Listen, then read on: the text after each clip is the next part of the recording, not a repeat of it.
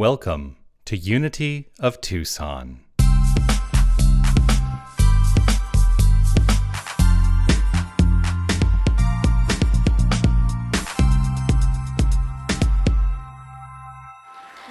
So, so blessed, so blessed, so blessed, yes. Stories, stories, stories. Lots of stories, yes. I tell myself lots of stories all the time. One of the stories that I tell myself, and this is one thing that I actively work on in my spiritual practice, is letting go of anything from the past, and that can be a challenge. Anyone ever have that experience of challenge, letting go of things from the past? many years ago, gosh, probably about 15 years ago now, I was in a workshop, and there was a participant in this workshop with me who quoted a minister friend of theirs. And boy, this is a quote that I have carried with me since then and will carry with me into eternity because it so resonates with my soul. And it really speaks to how challenging it may feel sometimes to let go of these things from the past. The quote goes like this I have often found that when we are poised and ready to move past something once and for all, it fights like hell to stay in our experience and maintain its hold on us. And then the quote ends like this It's the last gasp of a dying fear. Yeah. I have often found that when I, we are poised and ready to move past something once and for all that fights like hell to stay in our experience and maintain its hold on us, it's the last gasp of a dying fear. There are things that we hold on to so strongly. And they sometimes benefit us, they don't always benefit us.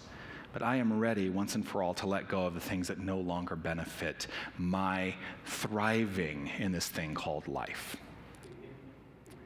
And it all comes down to the stories we tell ourselves all the time. No matter what. Here's the thing no matter what, we are always telling stories, just like you say. We're always telling stories. So it really does beg the question as you, as you experience through the telling of her story in the song, are we going to tell these stories or are we going to tell these stories? Because whatever story we are telling is, the, is rooted in a belief system within, and that is what is showing up as the construct of our lives. So there was a story that was being told for 20 years. I'm going to go back, well, I'm going to, I'm going to talk about a 20 year old story. And I'm not talking about the 20 year old story that you might think I'm talking about yet, because we are, we are having the experience of a 20 year story, right? But in 1983, in 1983, there was a story that was 20 years old that I heard all the time, all over the place. And it was rooted in this question Do you remember where you were when JFK was assassinated? That was the big press, that was the big story, right? JFK was assassinated in 1963. And in 1983, people were still asking the question Do you remember where you were? And everybody says, I know exactly where I was. I remember exactly what I was doing when I heard the news, right? That story doesn't really hold so much anymore for us, does it? because we have another story that we've moved on to. Because I guarantee you, if you are of a particular age to have remembered where you were on September 11th, 2001, I could ask you, do you remember where you were Sept- on September 11th, 2001? And you would probably across the board be able to say, I remember exactly what I was doing, exactly where I was, and exactly the reaction I was having to it in the moment. Because here's the thing in 1983, I didn't have a connection to that event. I, I was too young, sorry. I was too young to have a connection to that event, but it was a story that became part of my story. And we do that too, right? We take on the stories of other people and we adopt them in some way as our own. So it makes me wonder about the people who are below the age of 20 now, who are buying into the stories that we are telling about what happened 20 years ago yesterday. And to what degree are they adopting them as their own story in some way? And how is that unfolding in the experience and expression of their lives? We are a generation removed from the events that occurred on 9 11 2001, an entire generation. There are those who will have little connection except in the stories that they are told, and there are those who can tell you exactly where they were and what they were doing when it happened or when they found out about it. There are two things that I am passionate about. Two things that I am incredibly passionate about in my life. I am incredibly passionate about spiritual community, and I am incredibly passionate about spiritual education. Because I believe that the way we lessen the effect of the past story is to develop spiritually based life skills. And for me, I have found the path to doing that through spiritual community, being with like minds, and spiritual education, studying principles that I can put into practice in my life. That's how I have come to shift my entire perspective. Because 20 years ago, I did not have the tools to handle, from a spiritual perspective, what was being experienced. I like to think now I'd be a lot better at handling it, but I don't know. I can't say that for sure. People find themselves in spiritual community and this, this may resonate with some of you. You may find yourself joining a spiritual community or showing up on a Sunday, even if you've never been here before, showing up to find God, right? Because there must be something more, especially in the wake of tragedy. There must be something more. How do I reconcile the grief and the tragedy and the experience of that which was with who I understand myself to be and my relationship to that which seems greater than me. So people come to spiritual community searching for God. And then they come to a place like this.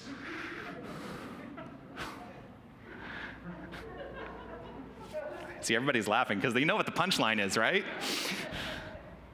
you find yourself in a place like Unity, and in Unity, we stand up and we say, It's all God, all of it the good, the bad, the ugly, because we are the ones who assign the adjectives good and bad to things. It's all simply the power unfolding itself. There is no man out there. So when we search for God, ultimately, what is it we find? We find ourselves. We find ourselves if we are open to it. That's what we find. Because it's not the church where God resides, it's not a building. It's not even the planet, it's the universe. It's the universal wholeness. And that which is beyond which we, that which we can see and feel and touch and taste and experience. It is the core behind the experience. That's what God is. The space where you are, no matter where you are, is a space that is sacred and holy. God is not found just within these walls, God is found here. And that's how I have come to be able to release the stories of the past and let go of their hold on me and find myself really adopting a deeper understanding and experience and expression of that mission that we carry here love only, forgive everything, remember who you are. You know, you alluded to the idea that sometimes it's not easy, right? That's not easy always. It's, it's simple statements love only, forgive everything, remember who you are. But when you get to the core of it, simple is not always easy. And so, what we find is that as what I, what, I, what I can invite you to find within your own heart is the ease that allows a deeper understanding of those principles and chew them up and really explore them and say, what does it really mean to me to love only? What does it really mean to me to forgive everything? That's a hard one for a lot of people. Because I, I, I, and I'm not asking for a show of hands, but if I were, I would bet that a majority of the people in this room and online, if I said, Is there something in your life that you have not forgiven? I bet the majority of the hands would go up. And I hold myself to that. There are things in my life that I'm still working through to forgive. As long as we're on the path, we will find the resolution. And so keep working at it, keep doing it, keep crossing that threshold. Keep crossing that threshold and keep crossing that threshold. And remember who you are. I could ask the question Who are you? And there would be as many answers as there are people who hear the question. And that's such a good thing because God is expressing itself by means of each and every one of you, by means of each and every one of us, uniquely. And how glorious is it that we are each unique in our expression? Which is why last week I talked all about the ways we try to conform and to really let that go, let go of the conformity. So, right here, right where you are, the wholeness of God is expressing by means of you.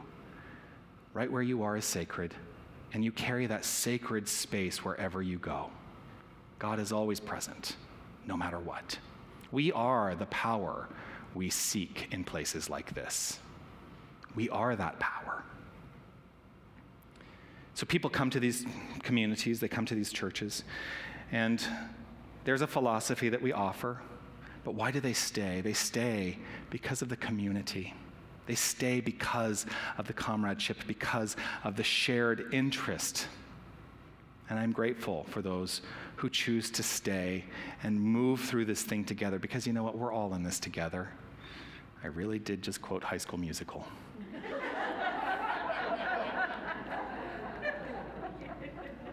We're all in this together. It's one of the things that I keep rediscovering in every community that I have been a part of. I keep rediscovering that magnificent bond that can be created through the understanding of who we are. That there is absolutely no separation between me and the infinite. There is no separation between you and the infinite. And as we resonate and understand more profoundly the interconnectedness of all life, then how could we ever consider the isms and the phobias being part of our experience?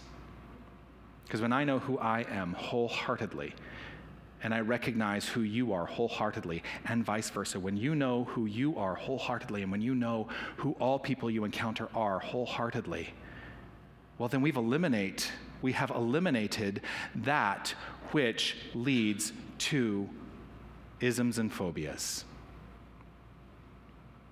That's a great benefit to me of being on a spiritual path. There will always, always, always, I think, be a need for gathering spaces. And I'm grateful for the gathering spaces where we can explore these ideas. We are on a consistent path of deepening. You know, the thing is, it's funny, is like we talk about, oh, we want to reach enlightenment. But what does that really mean? Means shining our light more brightly, but knowing that there's always more light to shine because it's consistent unfoldment. It never ceases to be. In spaces like this, we learn to engage deepening purposefully. Part of that is being willing to cross that threshold of what was, the stories, and move into what will be, the vision.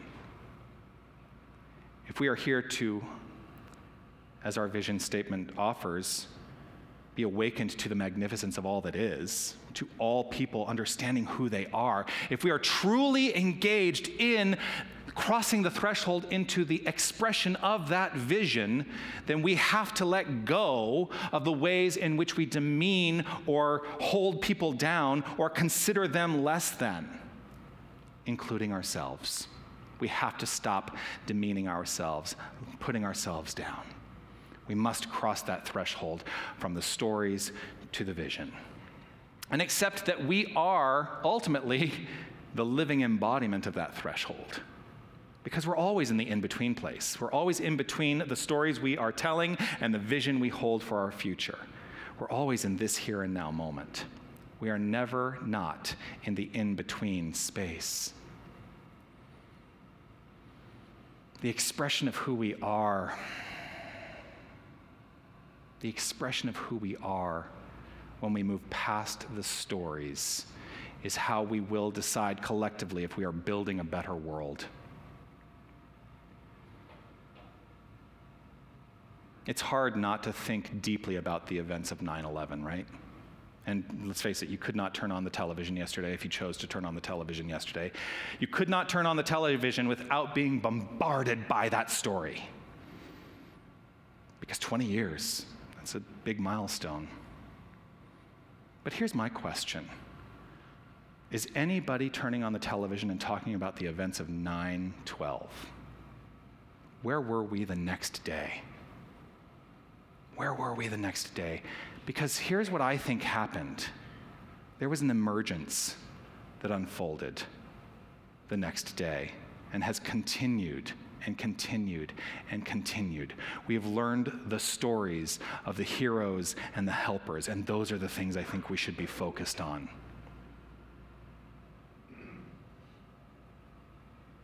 What happened on 912? That's crossing the threshold from the story and allowing the vision to take over.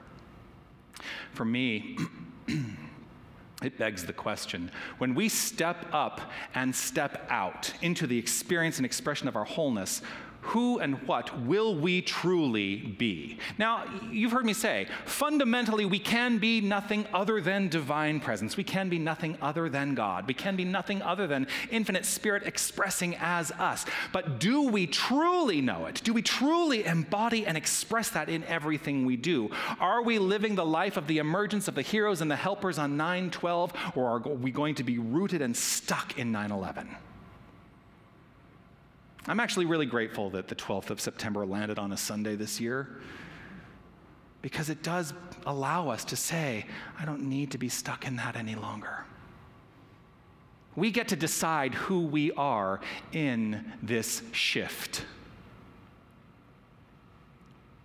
Will we be the ones who welcome a new world, or will we be the ones who are stuck in the past and fight a new world? Will we be the ones who express more love, more light, more life, more compassion as we progress? And it is about progress to progress without regression.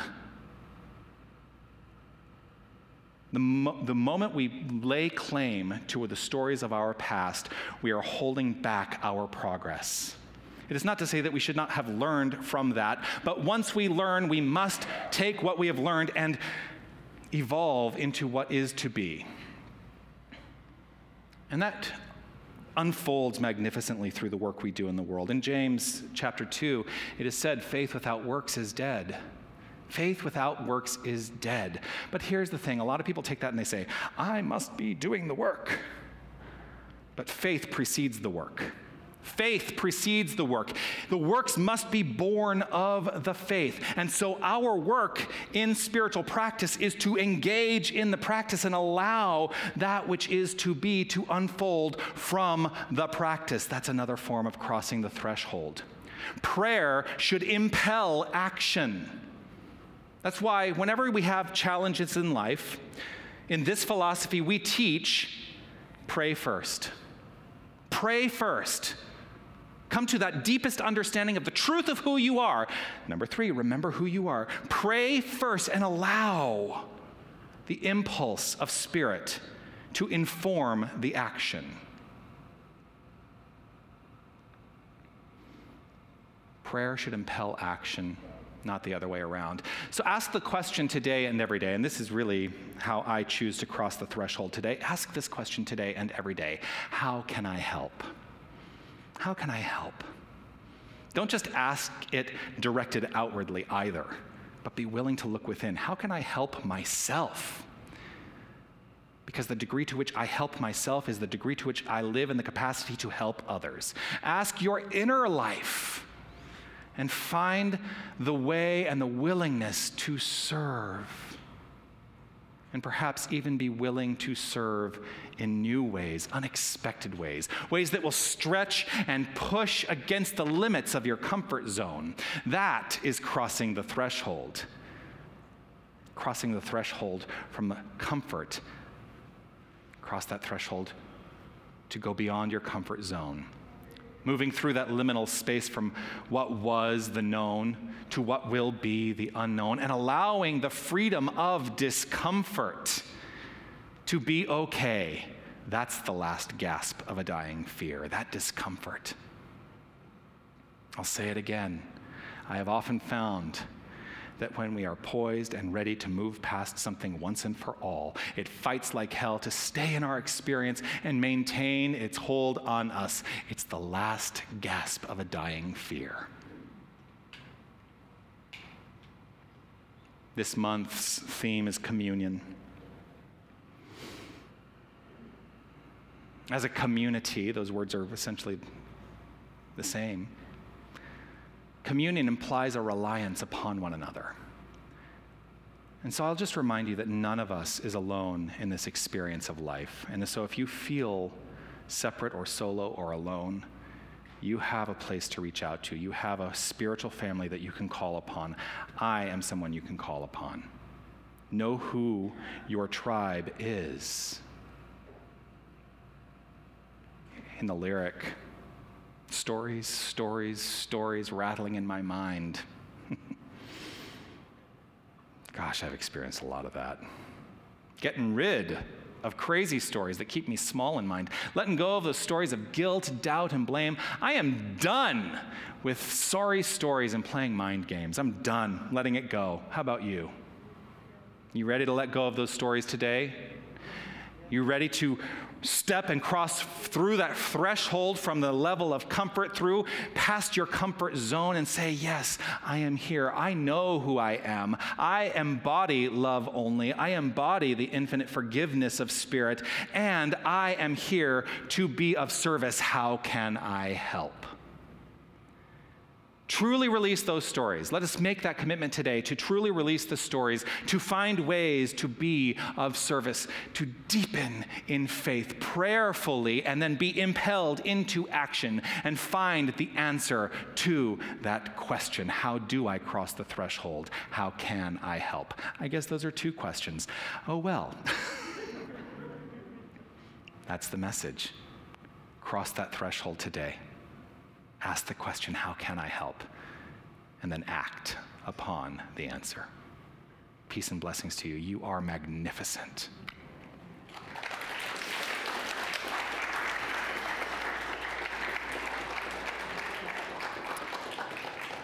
So, the homework today, the homework today is to take a deep dive into your heart and consider new ways to be of service not from a sense of obligation, but as an affirmation of faith.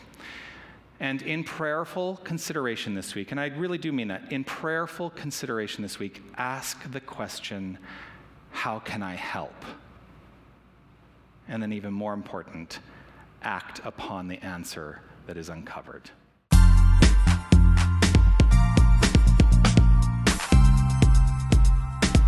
Hi, this is Reverend Jonathan Zenz, and I want to thank you for listening to the podcast of my Sunday message. Your financial support will ensure that we can continue to offer this as an option for inspiration. You can make your tax deductible contribution in any amount on our website, unitytucson.com. Once again, thank you for listening. You are magnificent. Namaste.